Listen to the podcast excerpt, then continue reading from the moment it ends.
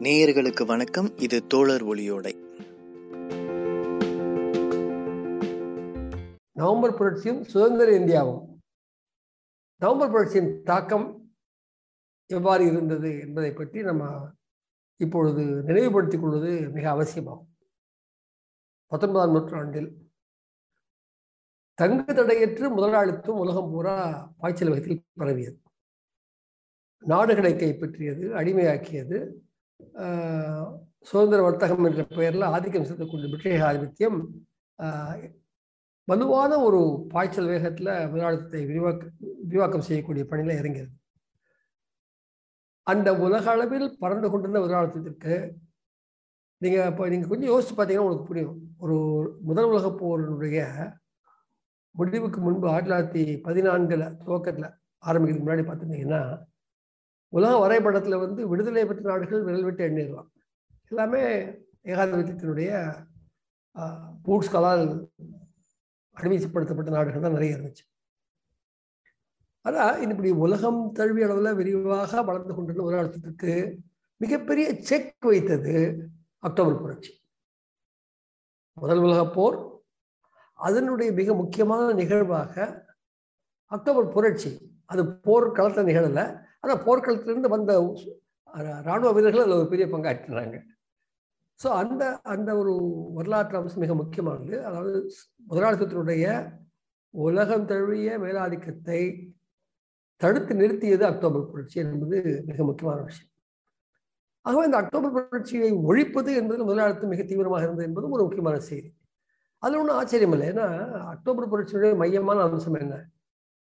முதலாளிகள் இல்லாமல் உழைப்பாளி மக்களே நாட்டை நடத்தலாம் பொருளாதாரத்தை நடத்தலாம் அரசாங்கத்தை நிர்வகிக்கலாம் பண்பாட்டை வளர்க்கலாம். இது எதுக்கும் வந்து முதலாளிமார்கள் தேவையில்லை என்று மிக அருமையாக நடைமுறையில் நிரூபித்த புரட்சி அது. இது எப்படி முதலாளி வர்க்கம் ஏற்றுக்கொள்ளும்? இது எப்படி ஏகாதிபத்தியம் ஏற்றுக்கொள்ளும்? ஆக ஏகாதிபத்திய வேட்டையை தடுத்து நிறுத்திய அக்டோபர் புரட்சி என்ற காரணத்தினால அது மிகுந்த முக்கியத்துவம் வாய்ந்த ஒரு புரட்சி அது. இது இன்றைக்கு இந்திய நாட்டில் வந்து மக்கள் நினைவில் என்ன இருக்குன்னா சோவியத்தின் விழுந்து போச்சு. அங்கேருந்து ஆரம்பிக்குது இவங்களுடைய வரலாறு. ஆனால் எங்கே போனோம் அப்படின்னு பார்த்தீங்கன்னா இந்த மகத்தான சோவியத் புரட்சி என்ன தாக்கத்தை ஏற்படுத்தியது. அப்போது அது அக்டோபர் புரட்சி தான். சோவியத் யூனியன் கூட உருவாகல. பின்னாடி ஒரு ஒரு- நாலஞ்சு வருஷம் கழிச்சு தான் அது உருவாகுது. இந்தியாவில் எண்ணற்ற அறிவுஜீவிகள்னால ஈர்க்கப்பட்டாங்க. உங்களுக்கு எல்லாம் தெரியும் பாரதியிலிருந்து எல்லாமே அந்த மாகாளி பராசக்தி கடை விரித்தாள் அந்த அந்த பாடல்ல நமக்கு தெரியும். ஆயிரத்தி தொள்ளாயிரத்தி முப்பதாம் ஆண்டில் அன்றைய கம்யூனிஸ்ட் கட்சி வெளியிட்ட டிராஃப்ட் பிளாட்ஃபார்ம் ஃபார் ஆக்ஷன் என்ற ஒரு அற்புதமான டாக்குமெண்ட் அதில் இருக்கு. அது போய் படித்து பாருங்க. மார்க்சிஸ்ட் டாட் ஆர்கில் இருக்கு. மொழியாக்கம் பண்ணி போட்டிருக்கோம்னு நினைக்கிறேன். எனக்கு டக்குனு ஞாபகம் இல்லை. ஜனவரி மார்ச் ரெண்டாயிரத்தி இருபது English மார்க்சிஸ்டில் draft platform of action of the communist party of இந்தியாவில் ஒரு கட்டுரை இருக்கு அது இருக்கிற டிமாண்ட்ஸ் பார்த்தீங்கன்னா அதில் இருக்க புரிதலை பார்த்தீங்கன்னா எந்த அளவுக்கு அக்டோபர் புரட்சி வந்து இந்திய விடுதலை போராட்டத்துக்கு வீரியம் கொடுத்திருக்கிறது என்பதை நம்ம புரிஞ்சிக்க முடியும். எப்படி பாய்ச்சல் வகையில் அது முன்னேறியது அதில் கம்யூனிஸ்டோட மிகப்பெரிய பங்கு. ரொம்ப ஆச்சரியமான விஷயம். ஒரு ரெண்டாயிரத்தி பதினெட்டில் வெளிவந்த ஒரு இந்தியன் எக்ஸ்பிரஸ் கட்டுரை படிச்சுட்டு இருந்தேன். நமக்கு சம்மந்தமே இல்லாதவங்க. அவங்க சொல்கிறாங்க கம்யூனிஸ்டுடைய பங்கை மறுக்கவே முடியாது விடுதலை போராட்டத்தில் சொல்கிறாங்க இப்போ இதெல்லாம் காமிச்சு சொல்கிறாங்க இந்த டிராஃப்ட் பிளாட்ஃபார்ம் ஆக்ஷனாக மேற்கோள் காட்டி சொல்கிறாங்க அந்த டிராஃப்ட் பிளாட்ஃபார்ம் ஆஃப் ஆக்ஷனில் ஏன் வந்து இவ்வளவு அருமையான கோரிக்கைகளாக இடம்பெற்றதுன்னா அது இன்னும் மண்டையில் உதிச்சவையா அல்ல. நடைமுறையில் சோஷலிச சோவியத் யூனியன் கடும் சிரமங்களுக்கு மத்தியில் என்ன நீங்கள் யோசிச்சு பார்க்கணும்னா பதினேழு அக்டோபரில் புரட்சி நடக்குது. பதினெட்டாம் ஆண்டு ஜூன் மாதத்துக்குள்ளார பதினான்கு நாடுகள் துருப்புகளை எடுத்துக்கொண்டு ரஷ்யாவுக்குள்ளே வராங்க. அந்த புரட்சியை முளையில் கிள்ளி எறிவதற்காக. இன்னைக்கு வந்து அவங்க எவ்வளவு தூரம் சோவியத் யூனியன் ஆப்கானிஸ்தானுக்கு போச்சுன்னு பேசிட்டு இருக்காங்களோ அன்னைக்கு பதினான்கு நாடுகள் அங்கே புகுந்தது. இரண்டு ஆண்டு காலம் சிவில் வார் உள்நாட்டுக்கெல்லாம் இருபதுல தான் வந்து செம்படை பெரும் இழப்புகளை சந்தித்து கொண்டு எதிரிகளை வீழ்த்தியது. நீங்கள் இப்போ நான் இப்போ ரைட்னா நான் வந்து ஜான் ரீட்னுடைய உலகை குலுக்கிய பத்து நாட்கள் படிச்சுட்டு இருக்கேன். கிண்டில் ஃபார்ம்ல இங்கிலீஷில் படிச்சிருக்கேன். ஒரு பல முறை படிச்சிட்டேன். இருந்தாலும் படிச்சுக்கிட்டு இருந்தேன். அது ஒரு சுவாரஸ்யமான புத்தகங்கிறனால லைவாக கொண்டு ரெவல்யூஷன் அது. ஒரு ஜேர்னலிஸ்ட் வந்து ஒரு புரட்சியை கண் முன்னாடி நிறுத்தி வச்சு காமிக்கிறாரு. அதில் படிச்சீங்கன்னா உங்களுக்கு தெரியும் எவ்வளவு பெரிய சவாலாக இருந்திருக்கணும் அந்த அக்டோபர் புரட்சி. அதை தக்க வைப்பது எவ்வளவு பெரிய சவாலாக இருந்திருக்கணும். அது வெற்றி பெற்றதே ஒரு ஒரு ஆக்சிடென்ட் மாதிரி தான் உங்களுக்கு கண்ணுக்கு தெரியும். திரும்பி பார்க்கும்பொழுது. ஆனால் திட்டமிட்டு நீண்ட காலம் பணியாற்றி உணர்வுகளை வளர்த்து போல்ஷிவிக் கட்சி அந்த புரட்சியை சாதித்தது. கடும் எதிர்ப்புகளுக்கு மத்தியில் கடும் ஊசலாட்டங்களுக்கு மத்தியில் சாதித்தது. போல்ஷிவிக் கட்சிக்குள்ளேயே கூட ஊசலாட்டங்கள் இருந்தது. அதையெல்லாம் லெனினுடைய தலைமை என்பது மிக லாபகமாக கன்வின்ஸ் பண்ணி கொண்டு போய் மிக திட்டமிட்ட வகையில் வந்து ஆட்சி அதிகாரத்தை கைப்பற்றி அப்போ கூட அவர் எழுதுறாரு can the Bolshevik retain state power Bolshevik வந்து அரசு அதிகாரத்தை தக்க வைக்க முடியுமா? இந்த கேள்வி அவரே எழுப்புறாரு ஆயிரத்தி தொள்ளாயிரத்தி பதினெட்டில். அப்புறம் எழுப்பி எப்படி தக்க வைக்க முடியும்னு சொல்றாரு. நீங்க அந்த அந்த காலகட்டத்தினுடைய முக்கியமான ஆவணங்களை படிச்சுக்கிட்டே இருக்கலாம். அவ்வளவு விஷயங்கள் நமக்கு இருக்கு. ஏன்னா இன்னைக்கு வந்து ஒரு அந்த அரசாங்கம் வீண்டு போயிருக்கலாம். ஆனால் சோஷலிசம் வீழ்ந்து போல.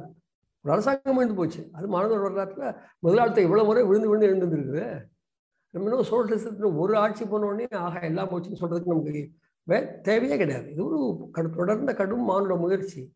மானுடா நோக்கி தான் பயணிச்சாகணும் இல்லைன்னா மானுடமே அழிய போகுது. ஆகவே நம்ம ஒரு நம்பிக்கையோடு இந்த பிரச்சனையை அணுகலாம். அப்படி பார்க்கும் பொழுது சோவியத் புரட்சியுடைய தாக்கம் ஆரம்பத்தில் என்னன்னு இந்திய விடுதலை போராட்டத்தில் மிகப்பெரிய அளவுக்கு இருந்தது என்பது உண்மை.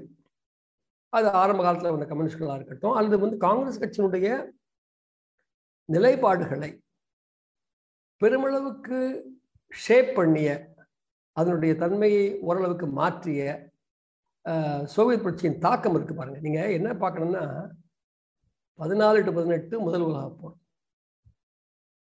அதுக்கு பிறகு ஒரு கடுமையான ஒப்பந்தம் போட்டு ஜெர்மனியை நெசுக்குவதற்காக மேலை நாடுகள் ஒரு ஒப்பந்தம் போடுறாங்க. அதில் ரஷ்யாவையும் கடுமையான தாக்குதலுக்கு உள்ளாக்குறாங்க அன்றைய ரஷ்ய புரட்சி அக்டோபர் புரட்சி என்ன நம்பிக்கையில் செய்யப்பட்டிருக்குன்னா அப்போ உடனடியாக ஐரோப்பிய நாடுகளில் புரட்சி ஏற்படும். ஆனால் ஏற்படலை. ஏற்பட்டது ஆனால் க்ரஷ் ஆயிடுச்சு. ஜெர்மனியில் ஏற்பட்டது ஹங்கேரியில் வந்தது.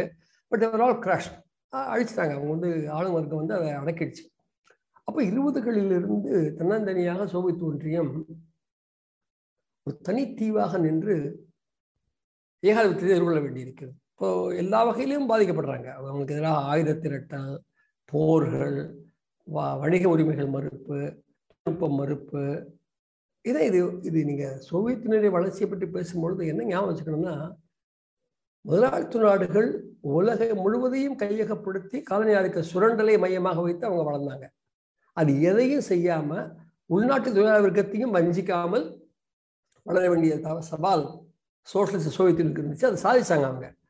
அதனால தான் நீங்கள் பார்க்குறீங்கன்னா நைன்டீன் டுவெண்ட்டி எயிட்டில் கூட சொல்ல வேண்டிய விஷயம் முதல் உலக போருக்கு முன்பு ரஷ்யாவினுடைய உற்பத்தி நிலை எப்படி இருந்ததோ அந்த நிலையை எட்டுவதற்கே புரட்சி நிகழ்ந்து பத்து ஆண்டுகளுக்கு மேலே தேவைப்பட்டது. ஏன்னா புரட்சி நடக்குது துருப்புக்கள் வராங்க உள்நாட்டு கலகம் அதுக்கு பிறகு வந்து புதிய பொருளாதார கொள்கை உட்கட்சி போராட்டங்கள் இருபத்தெட்டில் தான் ஸ்டாலின் தலைமை உறுதிப்படுத்தப்பட்டு ஃபர்ஸ்ட் ஃபைவ் இயர் பிளான் அவங்க போடுறாங்க. அந்த இருபத்தெட்டாம் ஆண்டு உற்பத்தி நிலை ரஷ்ய பகுதியில் சோவியத் ஒன்றிய ரஷ்ய பகுதியில் ஆயிரத்தி தொள்ளாயிரத்தி பதிமூன்றில் என்ன இருந்ததோ அந்த லெவலில் இருக்கு. பதினைந்து ஆண்டுகள் ஒன்றும் முன்னேற்றம் இல்லை அப்படிங்கிற ஆனால் சர்வைவர் சோஷலிச புரட்சி சர்வைவ் ஆயிடுச்சு. பட் அடுத்த பன்னிரெண்டு ஆண்டுகளில் ஆயிரத்தி தொள்ளாயிரத்தி நாற்பதுக்கு நீங்கள் வரும்பொழுது உலகின் இரண்டாம் மிகப்பெரிய தொழில் நாடாக சோவியத் ஒன்றியம் மாறுது. அமெரிக்காவுக்கு சவால் விடக்கூடிய இடத்துல நிற்குது இவ்வளவுக்கும் இந்த காலகட்டம் முழுவதும் அமெரிக்க வல்லரசு உட்பட ஏகாதிபத்திய நாடுகள் சோவியத் யூனியனை ஒழிப்பதற்கு எல்லா வேலைகளையும் செய்கிறாங்க ஹிட்லரோட நேசமாக இருக்கிறது உட்பட செய்கிறாங்க இப்போ அவங்க மனசு பேசலாம். ஹிட்லரும் கம்யூனிசமும் ஒன்றுன்னு மோசமாக பேசிட்டு இருக்கிறாங்க. ஹிட்லருக்கு முழுக்க முழுக்க தீனி போட்டு வளர்த்தவங்க மேலை நாட்டு சோகால் ஜனநாயகவாதிகள். அதையெல்லாம் முறியடிச்சு எந்த தொழில் உதவியும் பெறாமல் தங்களுடைய சொந்த காலம் நின்று சோவியத் உழைப்பாளி மக்கள் உருவாக்கிய உலகம் அது.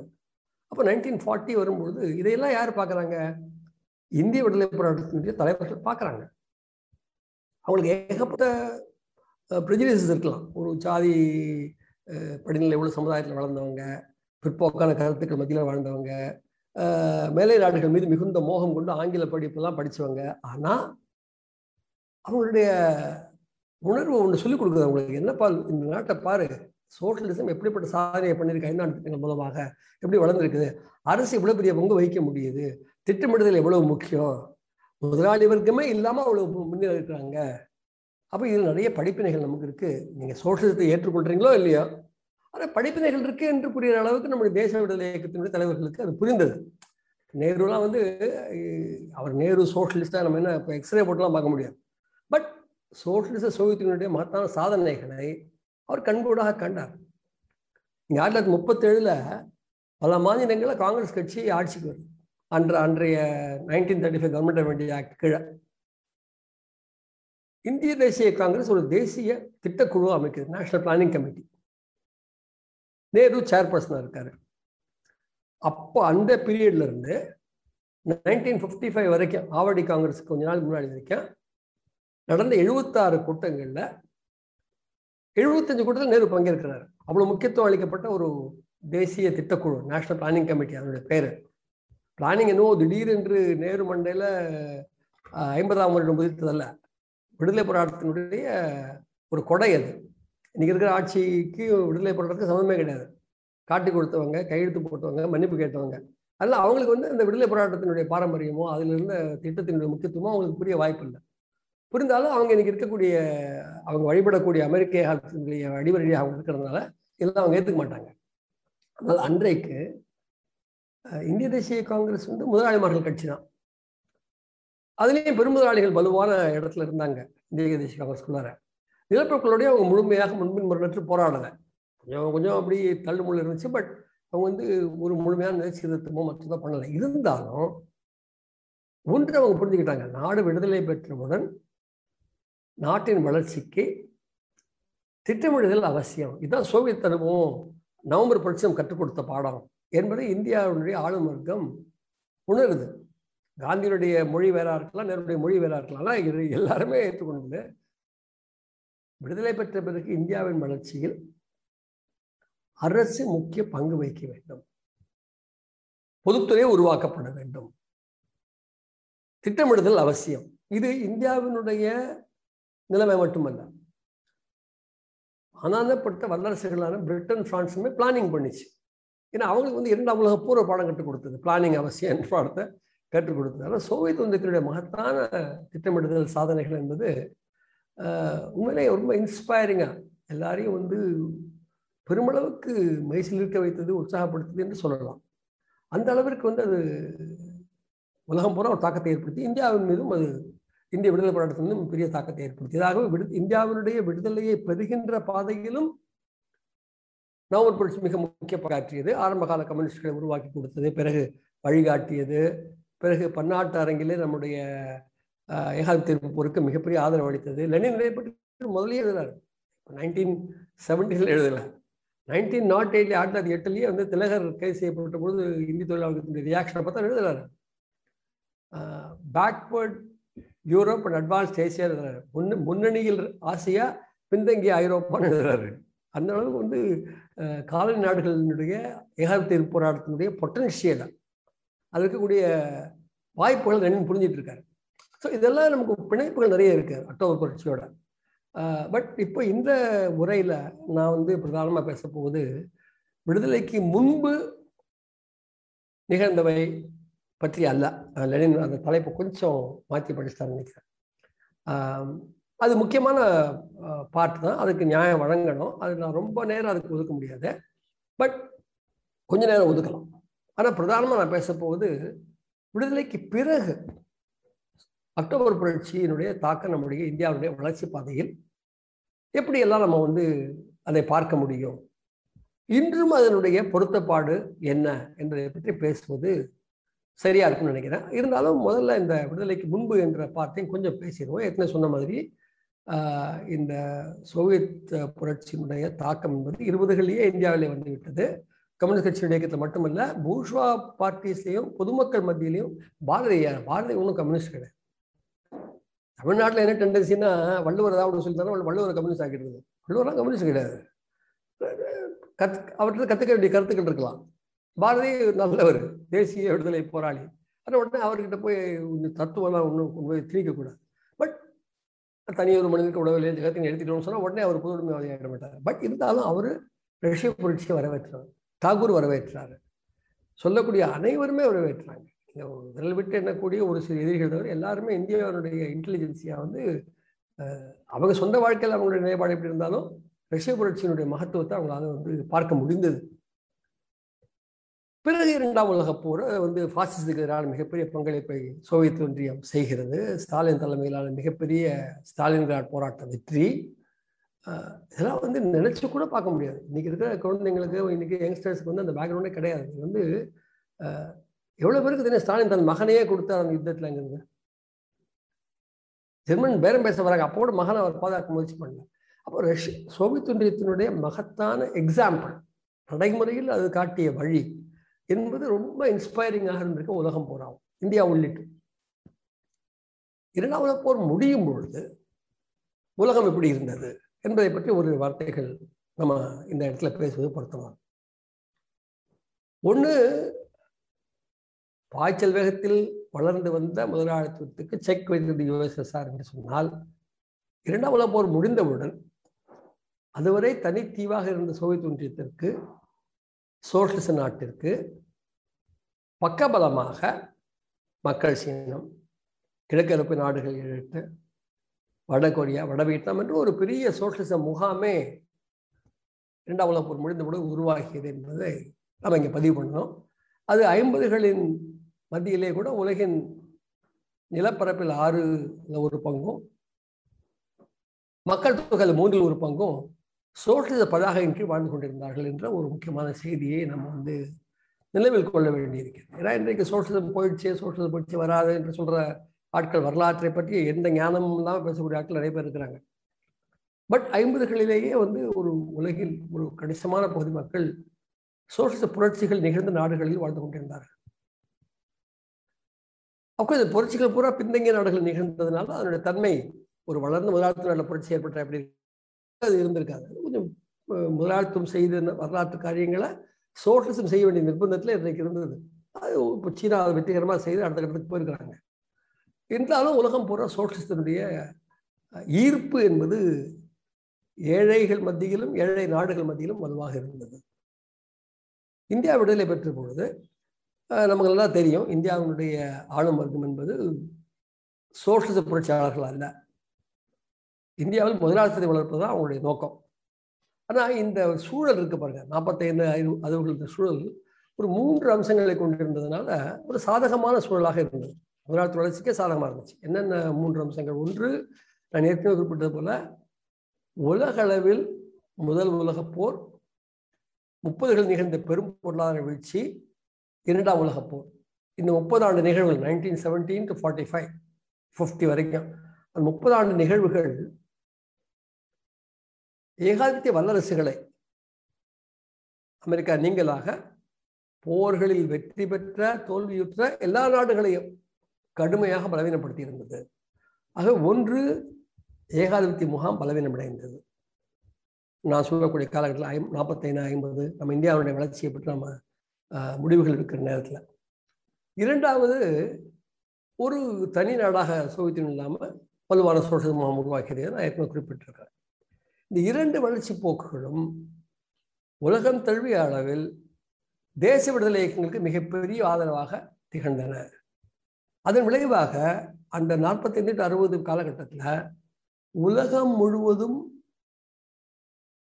நூறு ஆண்டு காலம் கொடிகட்டி பறந்த காலனி ஆதிக்கம் முழுமையாக தகர்க்கப்படுகிறது. கிட்டத்தட்ட முழுமையாக தகர்க்கப்படுகிறது. இன்னும் இருக்கு. பாலஸ்தீன விடுதலை இடையில அப்படி ஒன்று ரெண்டு இருக்கு. பட் பெருமளவிற்கு அறுபதுகளின் வரும்பொழுது உலக ஏகாதிபத்தியத்தினுடைய காலனி ஆதிக்க அமைப்பு என்பது தகர்க்கப்படுகிறது. அப்போ global way of decolonisation strong socialist camp weakening of imperialism இந்த மூன்று அம்சங்கள் என்பது நாடு விடுதலை பெற்றுள்ளது இருந்த பன்னாட்டு சூழலுடைய முக்கியமான அம்சங்கள். இந்தியாவின் ஆளும் வர்க்கம் ஒன்றும் லேசப்பட்ட ஆளும் வர்க்கம் இல்லை. விவரமான ஆளுங்க தான். இதை அவங்க பார்க்குறாங்க இதை கிராஸ் பண்ணுறாங்க புரிஞ்சுக்கிறாங்க. அப்போ இந்தியாவினுடைய வளர்ச்சி பாதையை நிர்ணயிக்கக்கூடிய இடத்துல அரசனுடைய முக்கியமான பங்கு என்பதை சோவியத் அனுபவத்திலிருந்தும் இதே காலகட்டத்தில் மேலை நாடுகள் பெருமுயற்சியில் சிக்கி தவித்தது கிரேட் டிப்ரெஷனில் மாட்டிக்கிட்டு பிரம்மாண்டமான வேலையின்மை வறுமை. அப்போது முதலாளித்துவத்தினுடைய செயல்பாடுகள் ஒட்டுமொத்த வளர்ச்சிக்கு தொடர்ந்து சாதகமாக இருக்காது என்ற ஒரு அனுபவத்தை அவங்க பார்க்குறாங்க. அப்போ அந்த அந்த சூழலில் இந்தியாவினுடைய நிலைமை கணக்கில் கொண்டு ஒரு நூற்றி ஐம்பது ஆண்டு இருநூறு ஆண்டு காலனி ஆட்சியினுடைய எதிர்விளைவுகளை எல்லாம் கணக்கில் கொண்டு மிகவும் பின்தங்கிய நாடு. ஆக இந்த நாட்டில் வந்து ஒரு அன்னைக்கு இந்தியா எப்படி இருந்துச்சு அப்படின்னு பார்த்தீங்கன்னா இண்டஸ்ட்ரி முதல்ல அக்ரிகல்ச்சர் ரொம்ப பின்தங்கி இருந்துச்சு. அதாவது அன்னைக்கு என்ன சொல்கிறாங்கன்னா ஆயிரத்தி தொள்ளாயிரத்துலேருந்து தொள்ளாயிரத்தி ஐம்பது வரைக்கும் அந்த ஐம்பது ஆண்டுகளில் இந்திய நாட்டின் வேளாண் உற்பத்தி ஒரு ஆண்டுக்கு அரை சதமானம் என்ற வேகத்தில் கூட அதிகரிக்கவில்லை. இந்தியாவுடைய ஒட்டுமொத்த தானிய உற்பத்தி ஒரு ஆண்டுக்கு ஒரு நபருக்கு நூற்றி நாற்பத்தெட்டு கிலோகிராம் கூட அது கொடுக்கல.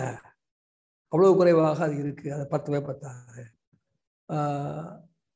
ஒரு பிறக்கும் உயிருடன் பிறக்கும் சிசுக்களில் ஆயிரம் சிசுக்களில் ஒரு நூற்றி ஐம்பது ஒரு வயது எட்டு முன்பு இறந்து விடுகிறது. இப்போ நான் உங்களுக்கு நீங்கள் பேசிகிட்டு இருக்கேன்ல. நான் இருக்கவே கூடாது நியாயமா. ஏன்னா ஆயிரத்தி தொள்ளாயிரத்தி நாற்பத்தி ஏழு டிசம்பர் முப்பதாந்தே நான் பிறந்தேன். அப்போ பிறக்கிற குழந்தைகள் சராசரி வாழ்க்கை ஆயுட்காலம் என்பது முப்பத்தி ரெண்டு ஆண்டுகள். நான் பயங்கர அவுட்லையர் அது டபுளுக்கு மேலே போயாச்சு. அப்போ என்னன்னா ஒரு மிகவும் பின்தங்கிய நாடு மனித வள குறியீடுகளை வச்சு பார்த்தீங்கன்னா உற்பத்தி என்ன? மிகவும் பின்தங்கிய விவசாயம். குறைவான உற்பத்தி மகசூல் மிக கடுமையான ஒரு கிராமப்புற சூழல். இன்னொன்று என்ன? ஏன்னா இன்னைக்கு வந்து ஏராளமான பேச்சுக்கள் என்ன ஜீரோ பட்ஜெட் ஃபார்மிங் என்னதோ பேசுகிறாங்க இயற்கை விவசாயம். இதெல்லாம் சும்மா கேட்க நல்லா இருக்கும். நவீன உற்பத்தி முறை இல்லாமல் விவசாயத்தை பாதுகாக்க முடியாது.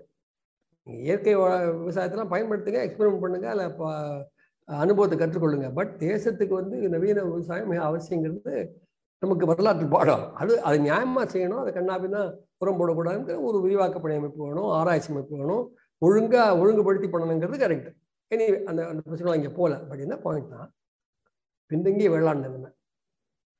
பின்தங்கிய கல்வி ஆரோக்கிய சூழல். மிகவும் பின்தங்கிய தொழில்துறை சூழல். என்ன இருந்தது அன்னைக்கு?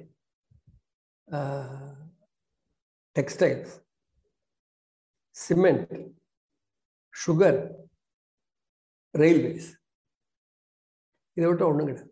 ஏதோ பேருக்கு ஒரு ஸ்டீல் பிளான்ட் இருந்தது மிஷின்களை உற்பத்தி பண்ணக்கூடிய எந்திரங்கள் கிடையாது. மிஷின் டூல்ஸ் கிடையாது. மாடர்ன் கேபிட்டல் குட்ஸ் கிடையாது. நவீன மூலதன கருவிகள் கிடையாது. அப்போ இந்த பின்தங்கிய சூழலில் எல்லா முதலாளிமார்களுக்கும் தேவைப்படக்கூடிய கட்டமைப்பு வசதிகள் போக்குவரத்து தகவல் தொடர்பு கல்வி ஆரோக்கியம் இதெல்லாம் யார் கொடுக்க போறாங்க? மின்சாரம். அப்போ மிகப்பெரிய அளவிற்கு முதலீடுகள் தேவைப்பட்டன. அனைத்து முதலாளிகளுக்கும் தேவைப்பட்டன. ஆனால் அந்த அதை செய்யக்கூடிய இடத்துல முதலாளிமார்கள் இல்லை.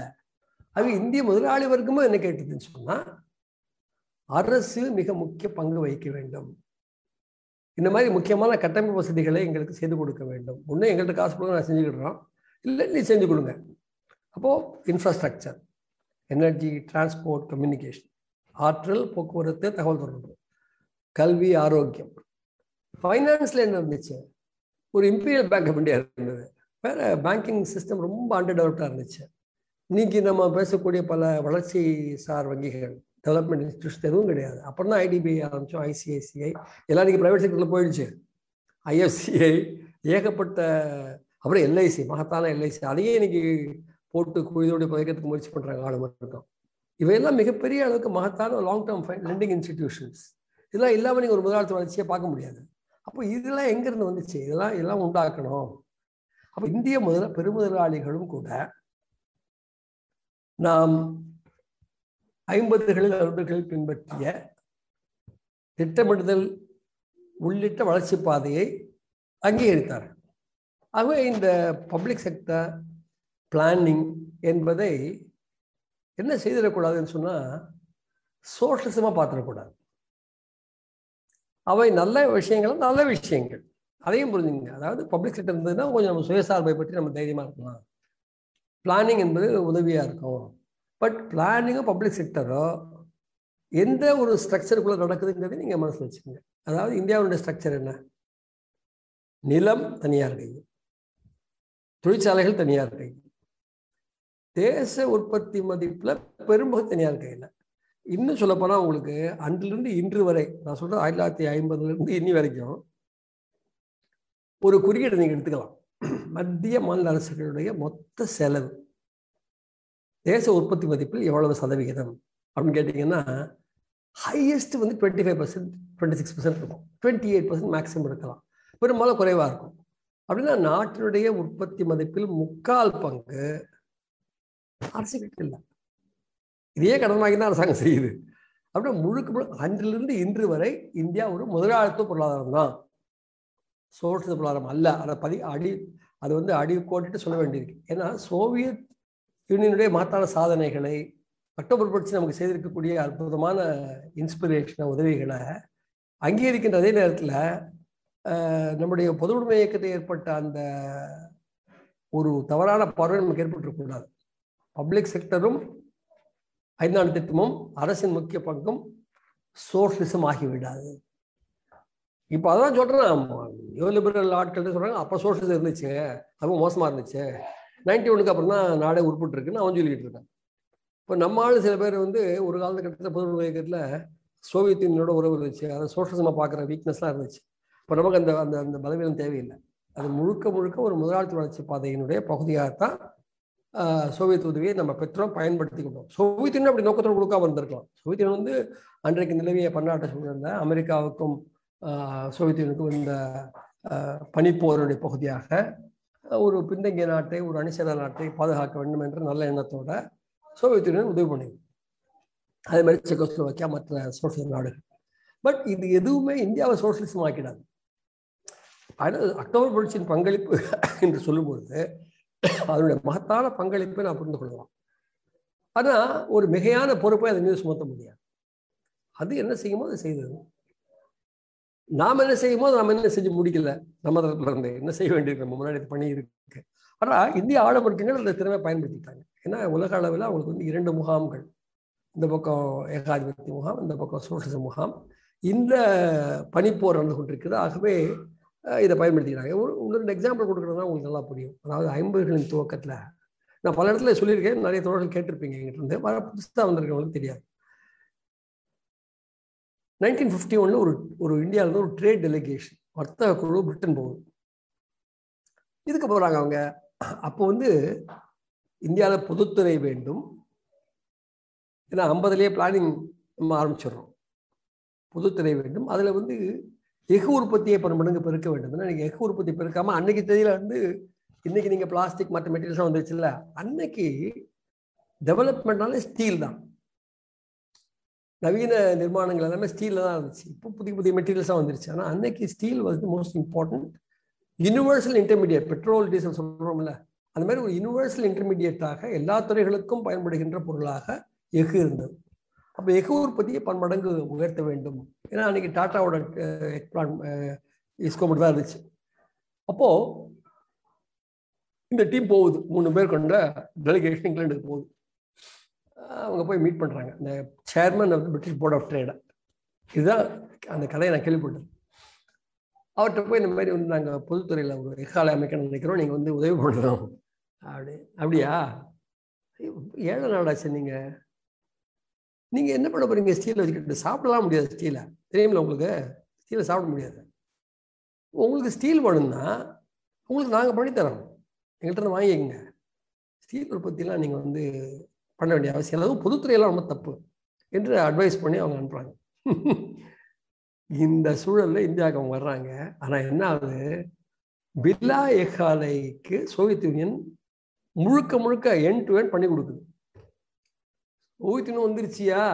இந்தியா தான் கால் ஊன்றிட்டான் பில்லா ஸ்டீல் பிளான்ட் அவன் கட்டுறான்னு ஒன்று ஜெர்மனியும் பிரிட்டனும் துர்காப்பூர் ஊருக்கேலால ஸ்டீல் பிளான்ட் கட்டுறதுக்கு உடனே ஓடி வர்றாங்க. ஒரு எக்ஸாம்பிள் தான். எப்படி ஒரு சோவியத் சோசியல் முகாம் இருந்தது நம்முடைய நாட்டு வளர்ச்சிக்கு மிகப்பெரிய பங்காற்றியது அவங்களே கொடுத்த டெக்னாலஜி மட்டும் இல்லை மேலை நாடுகளை கொடுக்க வைத்த ஒரு சூழல் இருந்தது பாருங்க. அது மிகப்பெரிய அளவுக்கு நமக்கு உதவியது. அந்த போட்டியை நாம் பயன்படுத்த முடிந்தது அந்த முரண்பாட்டை நாம் பயன்படுத்த முடிந்தது. இந்திய ஆளும் வர்க்கங்கள் தெளிவாக இருந்தாங்க. அவங்க சோ எந்த கட்டத்திலையும் அவங்க சோஷலிஸ்டெல்லாம் மாறல. வந்து சோஷலிச நாடுகளின் உதவியை பெறுவோம். பிஹெச்ஏலுக்கு செக்கோஸ்லோவாக்கியா உதவி அப்படி ஒரு இடத்துக்கு ஒரு ஒரு உதவி பட் நாம வந்து ஒரு முதலாளித்துவ வளர்ச்சி அதெல்லாம் போய்கிட்டு இருக்கிறோம். ஆனால் அதில் வந்து மேலை நாடுகளுடைய அடிமையாக நாம் ஆகாமல் கொஞ்சமாவது சொந்த கால நிற்கிறதுக்கு இதெல்லாம் உதவும். என்ற ஒரு புரிதலோட நீங்கள் வந்து ஆங்கிலத்தில் சொல்லணும்னா அன்றைய உலகச் சூழல். பலவீனமிடந்த ஏகாதிபத்தியம் வலுவான சோஷலிச முகாம் உலக அளவில் காலனி ஆதிக்க தகர்வு என்பது. ஒரு ஓரளவிற்கு சுயசார்பான முதலாளித்துவ வளர்ச்சியை சில வளரும் நாடுகளுக்கு சாத்தியமாக்கியது. ரிலேட்டிவ்லி ஆட்டானமஸ் கேபிட்டலிஸ்ட் டெவலப்மெண்ட் எந்த மாதிரி நாடுகளில் ஓரளவு மக்கள் தொகை அதிகமாக இருக்கணும் இயற்கை வளங்கள் இருக்கணும் டைவர்சிட்டி இருக்கணும் லார்ஜ் டெரிட்டரி இருக்கணும். இந்த மாதிரி இடங்களில் வந்து அப்படி ஒரு இண்டிபெண்ட் ரிலேட்டிவ்லி இண்டிபெண்ட் எப்போதுமே ஃபுல்லி இண்டிபெண்ட்டாக இருக்க முடியாது. நீங்கள் நல்லா புரிஞ்சுங்கன்னா இன்றைய உலகத்தில் அன்றிலிருந்து இன்று வரை ஏகாதிபத்தியம் சில விஷயங்களை வலுவாக தன் கையில் வச்சுக்கிட்டு இருக்கு. ஒன்று தொழில்நுட்பம். இரண்டு பன்னாட்டு சந்தைகள்.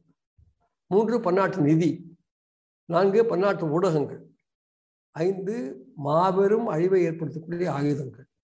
இந்த ஐந்து விஷயங்கள்லையும் technology markets finance media weapons of destruction இந்த ஐந்துலேயும் மேலை நாடுகள் ஒரு வலுவான ஏகபோகத்துக்கு கையில் வச்சுக்கிட்டு அதை சேலஞ்ச் பண்ணினது யுஎஸ்எஸ்ஆர் இன்றைக்கு அதை சேலஞ்ச் பண்ணுறது சைனா.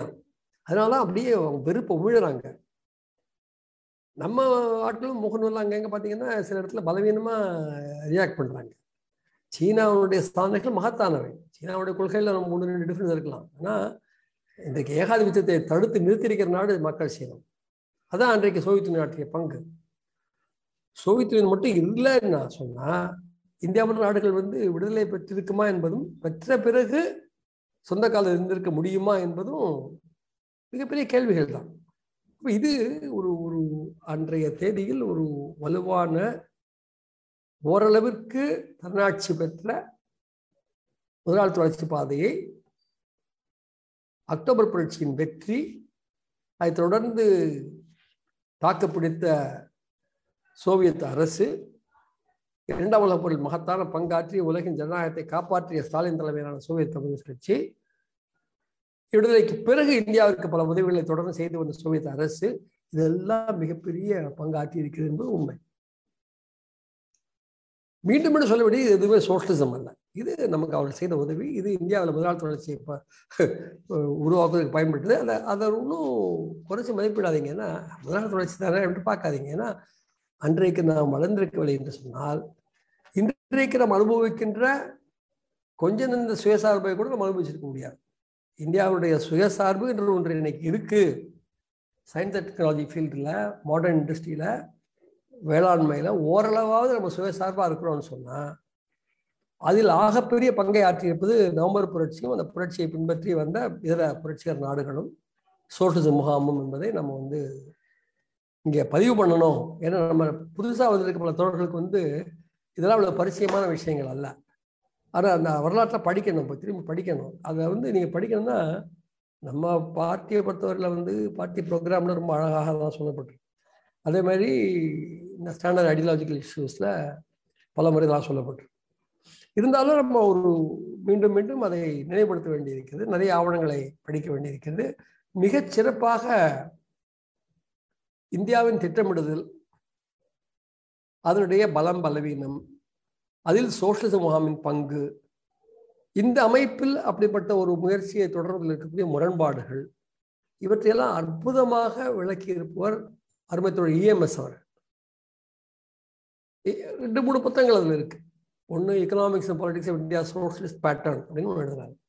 எழுபதுகள் மத்தியில் நினைக்கிறேன். எழுபத்தி நாலாம் வருஷம் இருக்கலாம். எல்லாமே வந்து நீங்கள் நேஷனல் புக் சென்டரில் ட்ரை பண்ணி வாங்கலாம். நம்ம தமிழில் கொண்டுறது உதவிகரமாக இருக்கும். சிலதான் கொண்டிருக்கோம் சிலதான் கொண்டு வேண்டியிருக்கு. இந்தியன் பிளானிங் இன் கிரைசிஸ் ஒன்று எழுதுகிறாங்க அது எழுபத்தொம்போது எழுபத்தி நாலு எழுபத்தஞ்சோ எழுபத்தஞ்சோ எழுபத்தாறு இருக்கலாம். அப்புறம் political India crisis into chaos ஒன்று எயிட்டி இதுனோ வருது. கிட்டத்தட்ட எண்பத்தி ரெண்டு ஒரு செகண்ட் எடிஷன் வருது இந்தியன் பிளானிங் கிரைசிஸ் இதை நீங்கள் படிச்சீங்கன்னா EMSP Indian planning in crisis படிச்சீங்கனாலே இந்தியாவுடைய ஐந்தாண்டு திட்டங்களுக்கும் சோஷலிச புரட்சிக்கும் என்ன உறவு? அது எது அதோட இணைந்து வருது எது வேறுபட்டு வருது என்பது. ஏன்னா நீங்கள் ஒரே ஒரு சின்ன விஷயம் ஞாபகம் வச்சுக்கோங்க. இந்தியாவில் நீங்கள் ஃபைவ் இயர் பிளான் போடலாம்.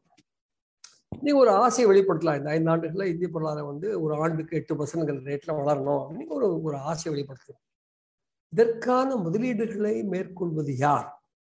ஏன்னா வளர்ச்சி ஏற்படணும்னா முதலீடுகளை மேற்கொள்ளணும் இல்லை இந்திய அரசு ஒரு பகுதி முதலீடுகளை தான் மேற்கொள்ள முடியும். ஏன்னா அதனுடைய வரவு செலவு பங்கு என்பது அவ்வளவுதான். இன்னொன்று உடைமை உறவுகள் பூரா தனியார் உடைமை உறவுகள். ஃபேக்டரி தனியாருக்கு சொந்தம் நிலங்கள் தனியாருக்கு சொந்தம். அரசு வந்து தனியாருக்கு வேண்டுகோள் வைக்கலாம். இந்த மாதிரி ஸ்டீல் உற்பத்தி பண்ண வேண்டியிருக்கு. கொஞ்சம் நீங்களும் கொஞ்சம் முன்வாங்க நாங்கள் வேணால் உங்களுக்கு சில இன்சென்டிவ்ஸ் கொடுக்குறோம் என்று சொல்லலாம். நட்ஜ் பண்ணலாம். இன்னைக்கு இருக்க பாஷையில் ஆனால் அரசு வந்து தனியாரை புறக்கணித்து இந்தியாவின் வளர்ச்சியை கையில் எடுத்து சாதிக்கக்கூடிய இடத்துல நம்ம இல்லை. இது நம்ம ஒரு முதலாளித்துவத்துக்குள்ளார இருக்கிறோம் அது மட்டும் இல்லை முதலாளித்துவம் மட்டும் இல்லை அதில் நிலப்புற மக்களோட அக்கௌண்ட்டு இன்னும் செட்டில் ஆகலை. அவங்க இன்னும் பவரில் இருக்கிறாங்க பல இடங்களில். அப்போ நிலப்பொதுத்துவ முதலாளித்துவ அரசு என்பதை நம்ம எதிர்கொள்கிறோம் ஆகவே அதில் ஏதோ ஐந்தாண்டு திட்டம் போட்டால் அது சோஷலிசம் ஆயிடாது ஆகவே நவம்பர் புரட்சியினுடைய வேலை நம்மளை சோஷலிஸ்ட் ஆக்கிறதுல நம்ம வேலை அவங்க வேலை இல்லை. பட் நவம்பர் புரட்சி என்ன பண்ணியிருக்கு உங்களுக்கு? உங்களை பாதுகாத்திருக்கு. இயக்கத்தை பாதுகாத்திருக்கு. இந்தியாவினுடைய இடதுசாரி இயக்கத்தை பாதுகாத்திருக்குது. நீங்கள் வந்து ஐம்பதுகள் அறுபதுகள் புல்காரின் வந்தார் குஸ்டா வந்தார் இவங்க வந்து இந்திய அரசோட நெருக்கமாக இருந்தாங்க. என்பதையெல்லாம் நம்முடைய பலவீனத்துக்கு காரணமாக காட்ட முடியாது. நாடுகளுக்கிடையே உறவு என்பது வேறு. கட்சிகளுடைய பணி என்பது வேறு. நாம நம்ம புரட்சிகர பணி நாம தான் பண்ணியாகணும். அது வந்து சோவியத் யூனியன் சோவியத் அரசாங்கம் வந்து பண்ணி கொடுக்காது. ஆகவே நீங்கள் புரிஞ்சுக்க வேண்டியிருக்கு அக்டோபர் புரட்சியினுடைய தாக்கம் என்பது இது நான் சொல்றது இது வரைக்கும் இந்த இக்கானமியை பற்றி நான் பேசிட்டு இருக்கிறேன் மிகப்பெரிய தாக்கம் தான் ரொம்ப அற்புதமான விஷயம். வந்து இன்னொரு எக்ஸாம்பிள் உங்களுக்கு கொடுக்குறேன். ஏன்னா அது வந்து நிறைய பேருக்கு தெரியாது. நைன்டீன் சிக்ஸ்டியில் என்னாச்சுன்னு சொன்னால் இந்தியாவில் வந்து ஒரு அன்றைய தேதியில் கச்சா பெட்ரோலியம் கச்சா எண்ணெயை சுத்திகரிக்கின்ற factories refining oil refining petroleum oil refining எதுவுமே பொதுத்துறையில் கிடையாது. நான் சொல்கிறேன் நைன்டீன் சிக்ஸ்டி மூன்று கம்பெனிகள் தான் இருந்துச்சு. மூன்று பன்னாட்டு ஆயில் கம்பெனிகள் செவன் சிஸ்டர்ஸ் சொல்லக்கூடிய ஏழு ஏகமுக பன்னாட்டு ஆயில் கம்பெனியில் மூணு? என்ன மூணு கேல்டெக்ஸ் பர்மாஷல் அண்ட் எஸ்ஓ இந்த மூணு தான். Esso Caltex American companies Burmah Shell வந்து பிரிட்டிஷ் டச் கம்பெனி அப்போ இவங்க என்ன பண்ணுவாங்க? கச்சா எண்ணெயை ரிஃபைன் பண்ணுவாங்க அவங்க ரிஃபைனரிஸில் சுத்திகரிப்பு ஆலைகளில். ஆனால் கச்சா எண்ணெய் எங்கேருந்து வாங்குறதா கணக்கு காட்டுவாங்க? இவங்களுக்கு மேற்காசிய நாடுகளுக்கு கூட எண்ணெய் வயல்களிலிருந்து பெறுவதாக கணக்காட்டுவாங்க அப்போ நம்ம என்ன பண்ணிட்டு இருந்தோம்னா இந்த பன்னாட்டு கம்பெனிகள் இங்கே செயல்படுது அது லாபத்தை பூரா எடுத்துகிட்டு போயிடுது என்பதனால நம்ம சில ரெஸ்ட்ரிக்ஷன் போட்டிருந்தோம். இவ்வளோதான் லாபத்தை ரிப்பாட்ரியேட் பண்ணலாம் இவ்வளோதான் லாபத்தை அனுப்ப முடியும்? முதலீடு எக்ஸ்ட்ரா நீங்கள் அதில் ஒரு சதவீதம் தான் நீங்கள் லாபம் வெளியேற்ற முடியும்னு நம்ம சொல்லி வச்சிருந்தோம். இப்போ நம்ம என்ன பண்ணுவான் இந்த மேற்காசிய எண்ணெய் வயல்களிலிருந்து பெறுகின்ற எண்ணெய்க்கு பயங்கரமாக அதை போட்டுக்கும் அவன் அவனுடைய இன்டர்னல் அஃபேர்ஸ் விலை போட்டுட்டு லாபத்தை குறைச்சி காட்டிடும் டிரான்ஸ்ஃபர் ப்ரைஸிங் அப்படின்னு பேர். நிறைய கம்பெனி ஒரே மேனேஜ்மெண்ட் தாய் கம்பெனிலேருந்து வாங்குற மாதிரி கணக்கு காமிச்சு நிறைய காசு கொடுத்த மாதிரி கணக்கு காமிச்சு முடிஞ்சு போச்சு. இந்த சூழல்ல ஆயிரத்தி தொள்ளாயிரத்தி அறுபதாம் ஆண்டு சோவியத் யூனியன் சொல்லிச்சு நான் உங்களுக்கு கொச்சா எண்ணெய் தரேன். இந்த கம்பெனிகள் லேபிள் பண்ணின விலையை விட மிக மிக குறைவான விலையில சோஷலிச சோவியத் ஒன்றியம் நமக்கு வந்து கச்சா எண்ணெயை ஆஃபர் பண்ணிச்சு. இந்த மூணு கம்பெனிகள் என்ன சொன்னாங்க தெரியுமா உங்களுக்கு? இல்லைங்க அந்த சோவியத் கச்சா எண்ணெய் வந்து ரொம்ப மோசமான குவாலிட்டி அது சல்ஃபர் நிறைய இருக்கும். அது வந்து ரிஃபைனே பண்ண முடியாது. அப்படின்னு இவங்க பேசினாங்க. அந்த வருஷம் தான் இந்த சூட்டுக்கு பிறகு தான் நம்ம இந்தியன் ஆயில் கார்பரேஷன் அமைக்கிறோம். பிறகு கதையை வேற இந்த மூணு கம்பெனியும் நம்ம நேஷனலைஸ் பண்ணுறோம் ஆனால் பின்னாடி மறுபடியும் தாராளமய காலத்தில் திருப்பி கொடுத்துட்றோம் தனியார்களுக்கு. அந்த கொடுமையும் நடந்துட்டு இருக்குது இப்போ. இதே நைன்டீன் சிக்ஸ்டியில் இதே நிகழ்வு கியூபாவில் நடந்துச்சு. கியூபா அரசாங்கம் என்ன பண்ணிச்சு? இந்தியா என்ன பண்ணிச்சு? இந்தியா வந்து இந்த எண்ணெய் நெருக்கடி வந்த உடனே ஆயில் ப்ரைஸ் என்கொயரி கமிட்டி ஒன்று போட்டுச்சு. உங்களுக்கு தெரியும்? நம்ம கமிட்டி போடுறதுல மன்னர்கள் கமிட்டி போட்டாங்க. காஸ்ட்ரோ என்ன பண்ணாரு? யோ ஏற்கனவே இந்த நாட்டில் பல பத்தாண்டுகள் இருந்து நீ கொள்ளை அடிச்சிருக்கிற. Will nationalise you without compensation நட்டையீடின்றி நாட்டுடைமை ஆக்குவோம் என்று காஸ்ட்ரோ அவர்கள் கேட்டார். அதான் இந்தியா அதான் கியூபா. நீங்கள் இது இது இது- இதெல்லாம் சேர்த்து பார்க்கணும். ரெண்டு ஒரு மெக்கானிக்கலாக நான் வந்து ஆட்டோ பிரிட்ஜ் என்ன செய்தது one two three four five ten என்று சொல்ல நான் விரும்பலை. அந்த அந்த லிங்க்ஸை புரிஞ்சுங்க. அந்த ஒரு புரட்சியின் தன்மையை நம்ம வந்து உணர வேண்டியிருக்கிறது. அதனுடைய பன்னாட்டு கடமை என்ன? அதனுடைய பொறுப்பு என்ன? நம்முடைய பொறுப்பு என்ன? என்று நம்ம பிரித்து பார்க்க வேண்டியிருக்கு. அப்படி பார்க்கும்போது ஒரு இந்த அதில் சோவியத்தினுடைய உதவி என்பது மகத்தானது. பிறகு இந்தியன் ஆயில் கார்பரேஷன் மற்ற பப்ளிக் ஆர்கனைசேஷன் நிறைய ஹெல்ப் பண்ணுச்சு. இது ஆரம்பத்துலேருந்தே இருக்குது பக்ரானங்கள் ஆரம்பிச்சு பிலாய் ஸ்டீல் பிளான்ல நான் உங்களுக்கு சொன்னேன் பிஹெச்சி கட்சியில். ஒன்று என்ன சொல்லுவாங்கன்னா நான் ஐஐடியில் படிக்கும்பொழுது இன்ஜினியர்ஸ் படிக்கும்பொழுது அந்த எங்கள் சக இன்ஜினியரே சொல்லுவாங்க. என்ன சொல்லுவாங்கன்னா சோவியத் யூனியனோட ஒரு ப்ராஜெக்ட் போட்டோம்னா டெக்னாலஜியை நமக்கு கொடுப்பாங்க. டிராயிங்ஸ் கொடுப்பாங்க. வெளிநாட்டு பன்னாட்டு கம்பெனிகள் இதை பூரா பரம தொழில் ரகமாக வச்சுக்குவாங்க. தேசில் வந்து டெக்னாலஜி ஷேர் பண்ணிட மாட்டாங்க. இப்படி பல விஷயங்கள் இருந்து வச்சுக்கலாம் ஒரு சோ சோழ அமைப்புக்குரிய குணாம்சங்கள் கொண்ட உதவியாக அது இருந்தது.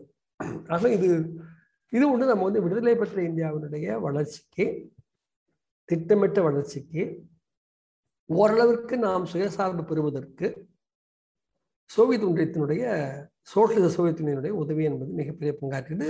அக்டோபர் புரட்சியினுடைய கொடையாக நாம் அதை பார்க்க வேண்டும் என்பது ஒரு பாட்டு. இன்னொரு பாட்டிற்கு அது வெறும் பொருளாதாரம் டெக்னாலஜி அந்த மாதிரி மட்டும் இல்லாமல்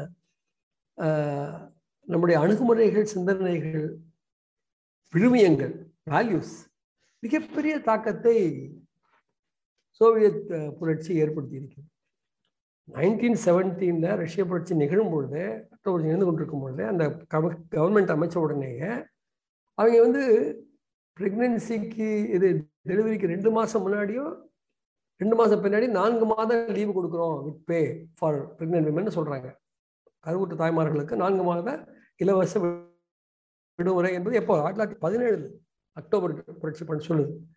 பிரிட்டனில் பெண்களுக்கு வாக்குரிமையே நைன்டீன் டுவெண்ட்டி ஃபைவ் தான் வருது. நீங்களும் பிரிட்டன் உலகத்தினுடைய ஜனநாயக தொட்டில் மண்ணாங்கிட்டு திருப்பதினு பேசிக்கிட்டு இருக்கோம்ல. பெண்களுக்கு வாக்குரிமையே ஆயிரத்தி தொள்ளாயிரத்தி இருபத்தி தான் வருது. எவ்வளோ ஒரு அட்வான்ஸ்டு சொசைட்டி யூஎஸ்எஸ்ஆர் என்ன ஒரு இமேஜினேஷனோட என்ன ஒரு அற்புதமான ஒரு பார்வையோடு அது கட்டப்பட்டிருந்தது? ம- அக்டோபர் புரட்சியுடைய மகத்துவம் என்ன? என்பதை புரிந்து கொள்வதற்கே நமக்கு வந்து ஏராளமாக படிக்கணும்.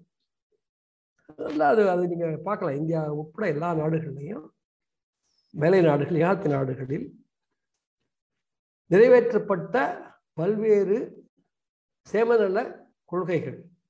இவை தற்செயலான நிகழ்வுகள் அல்ல. சோவியத் ஒன்றியத்தின் மகத்தான சாதனைகளால் இவை தவிர்க்க முடியாததாக ஆக்கப்பட்டன. நீங்கள் வந்து இரண்டாம் உலக போர் முடிந்து ஐரோப்பா பூராவும் என்ன பொசிஷனில் இருக்க? ஒரு வலுவான சோஷலிசம் சோவியத் யூனியனில் பல்வேறு கிழக்கிற நாடுகளில். இவங்களுடைய ஹிஸ்டரி ஒரு பத்தாண்டு காலம் பெரும் வீழ்ச்சி. மு- முப்பதுகளில் நாற்பதுகளில் யுத்தம் வந்த பிறகு தான் அங்கே கொஞ்சம் மீட்சி வருது. அவங்க ரொம்ப கவலையோடு இருந்தாங்க. முதலாளி வளர்ச்சி பெரும் பாதிப்புக்கு உள்ளாகும் தான் எதிர்பார்த்துருந்தாங்க. என்ன சொல்ல போனால் எக்கனாமிக்ஸ் மத்தியில் எக்கானமிக்ஸ் மத்தியில் என்ன சொல்லிட்டு இருப்பாங்கன்னா அப்போ தான் வந்து ஒரு தேக்க நிலைக்கு போகிற முதலாளித்துவம் செக்குலர் ஸ்டாக்னேஷன் என்று அவங்க பேசிக்கிட்டு இருந்த காலம் அது.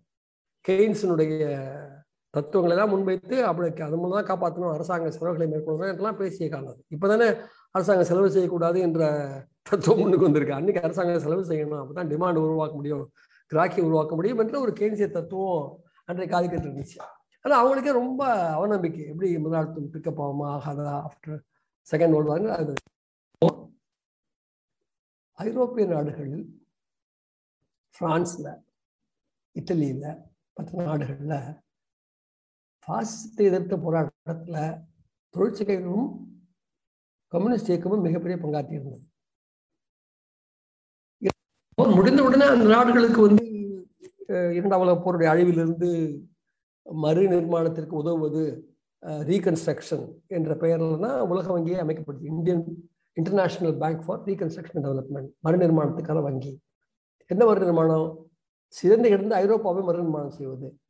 ஆனால் அதுக்கு அமெரிக்கா என்ன கண்டிஷன் போட்டுச்சு? நான் வந்து ஹெல்ப் பண்ணுறேன் மார்ஷல் பிளான் மார்ஷல் தான் அமெரிக்காவுடைய அயல்துறை அமைச்சர் அன்னைக்கு செக்ரட்டரி ஆஃப் ஸ்டேட் அந்த மார்ஷல் பிளான் என்னன்னா நாங்கள் நிறைய கடன் கொடுக்குறோம் ஐரோப்பிய நாடுகளுக்கு.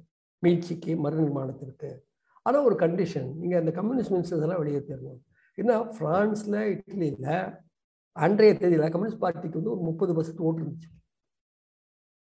மினிஸ்டர்ஸாக இருந்தாங்க அந்த கேபினெட்ஸில் ஸோ யூஎஸ் ஒரு கண்டிஷனாகவே போட்டு மார்ஷல் பிளானில் must remove the communist ministers போட்டு தான் அதுக்கு உதவி பண்ணாங்க அப்போ அந்த அந்த சூழலில் ஏன் ஐரோப்பிய ஆளும் வர்க்கங்கள் ஐரோப்பிய நிதி மூலதனம் பல்வேறு நலத்திட்டங்களை அங்கீகரித்தது ஒத்துக்கொண்டதுன்னா வேற வழி அன்றிருந்த வர்க்க பலாபலம். இந்த வர்க்க பலாபலம் மாறியதற்கு மிகப்பெரிய பின்பலமாக இருந்தது மாத்தான அக்டோபர் புரட்சி.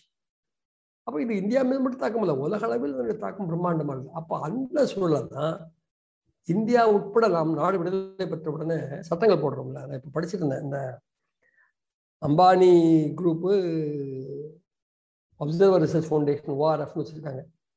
அந்த ஓஆர்எஃப் பின்னாடி அம்பானி குரூப் இருக்குன்னு கூட தெரியாமல் நம்ம நாட்டில் அப்புறம் நேரங்களில் சனிக்கிழமை நடக்கிற கூட்டத்துலாம் போகிறாங்க அவங்க ஒரு புத்தகம் போட்டிருக்காங்க அவங்க ஆளு. எழுபது சட்டங்களை எடுத்து அது ஒன்றுனையும் எப்படி பார்க்குறான்னா பூரா முதலாளியோட பாட்டி பார்க்குறான். ஆனால் அவன் திட்டுறான். ஃபேக்ட்ரி ஆக்டர் போட்டிருக்காங்க. மினிமம் வேஜ் ஆக்ட் போட்டாங்க. எல்லாம் தப்பு. பட் ஃபேக்ட்ரி ஆக்டோ மினிமம் வேஜ் ஆக்டோ ஆடு வர்க்கத்தின் கருணையினால் வரவில்லை. ஆடு வர்க்கத்தின் சோஷல் சிந்தனையினால் வரவில்லை. ஆனால் அன்றைக்கு உலக அளவில் உழைப்பாளி மக்களை சோசியலிச பாதைக்கு இழந்துவிடக்கூடாது. என்ற இருந்து ஆழ வர்க்கங்கள் எல்லா நாடுகளிலும் ஒரு குறைந்தபட்ச சேவல அரசுக்கான அம்சங்களை கொண்டு வர வேண்டும் என்று கருதிய காலகட்டம்.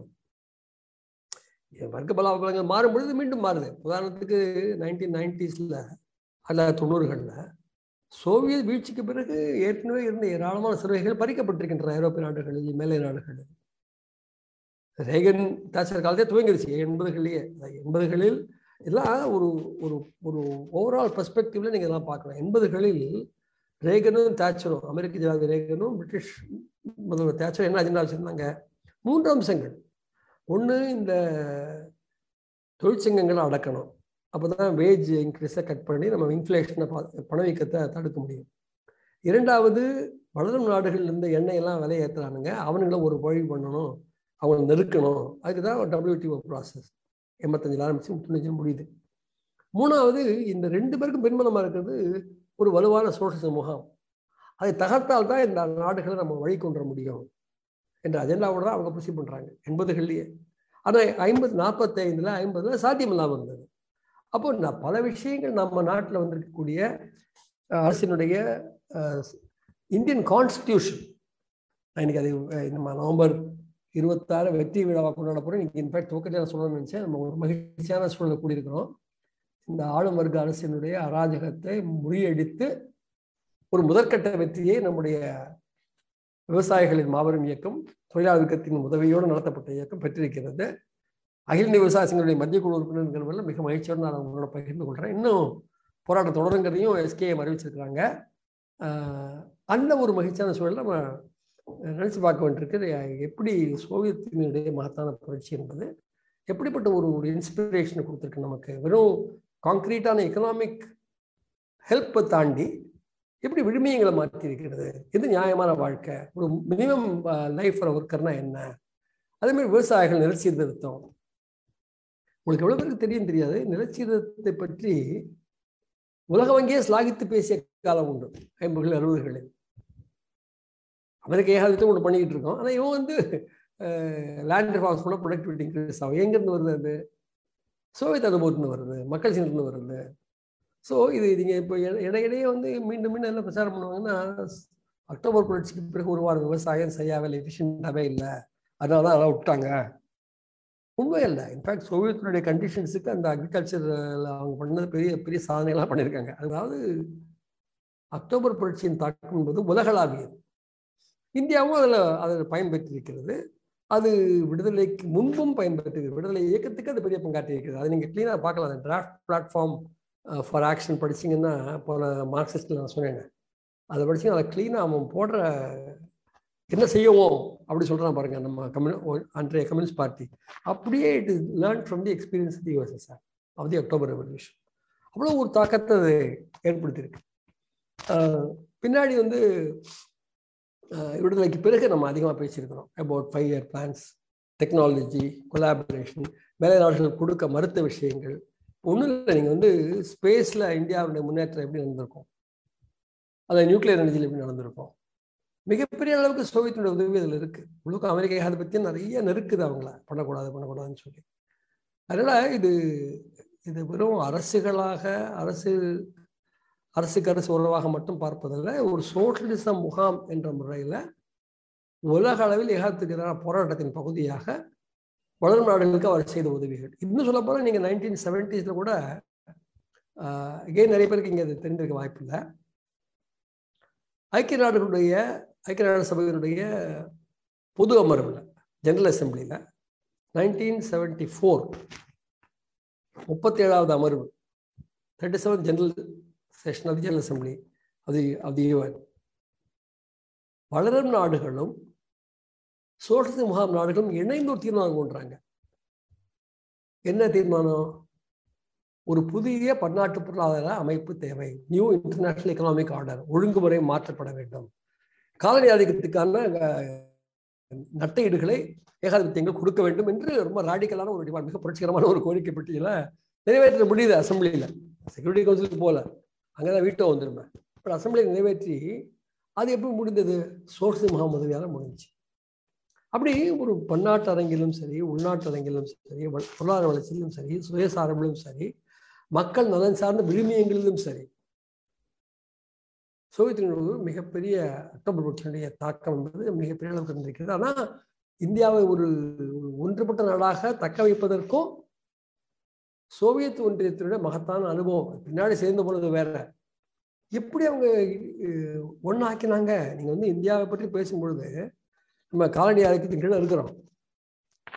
இளம் சோவியத் குடியரசு ரஷ்ய குடியரசு தான் முதல்ல படிப்படியாக படிப்படியாக எவ்வளவு தேசிய இனங்களை இணைச்சி ஒரு நாளாக அவங்களால நடத்த முடிஞ்சு. அந்த ஃபர்ஸ்ட் கேபினெட் இருக்கு பாருங்க அக்டோபர் ஃபர்ஸ்ட் கேபினெட் அதில் வந்து ஸ்டாலினுடைய டெசிக்னேஷன் தெரியுமா? சேர்மன் ஃபார் நேஷ்னாலிட்டிஸ் தேசியங்களுக்கான கொள்கை சேர்மன் அவர். அவ்வளோ முக்கியத்துவம் அளித்து அவங்க வந்து பொறுப்புகளை கொடுத்தாங்க. ஒரு மிகப்பெரிய ஒரு இன்ஸ்பிரேஷனாக அவங்க இருந்தாங்க. என்பதை நம்ம நினைவு கூறி நம்ம வந்து இன்றைக்கு ஒரு புரட்சிகர காலகட்டத்தை நோக்கி பயணித்துக் கொண்டிருக்கிறோம் என்ற உற்சாகத்தோட அதனுடைய முதல் படியாக நம்முடைய முதற்கட்ட வெற்றியை கொண்டாடி நம்முடைய உணர்வுகளை மீண்டும் வலுப்படுத்தி கொண்டு நம்முடைய பயணத்தை தொடர்வோம் என்று சொல்லி நிறைவு செய்கிறேன். நன்றி.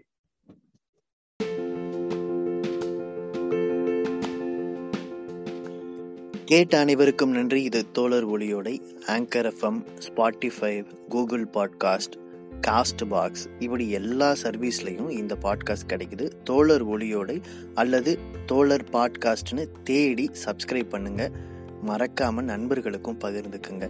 நன்றி.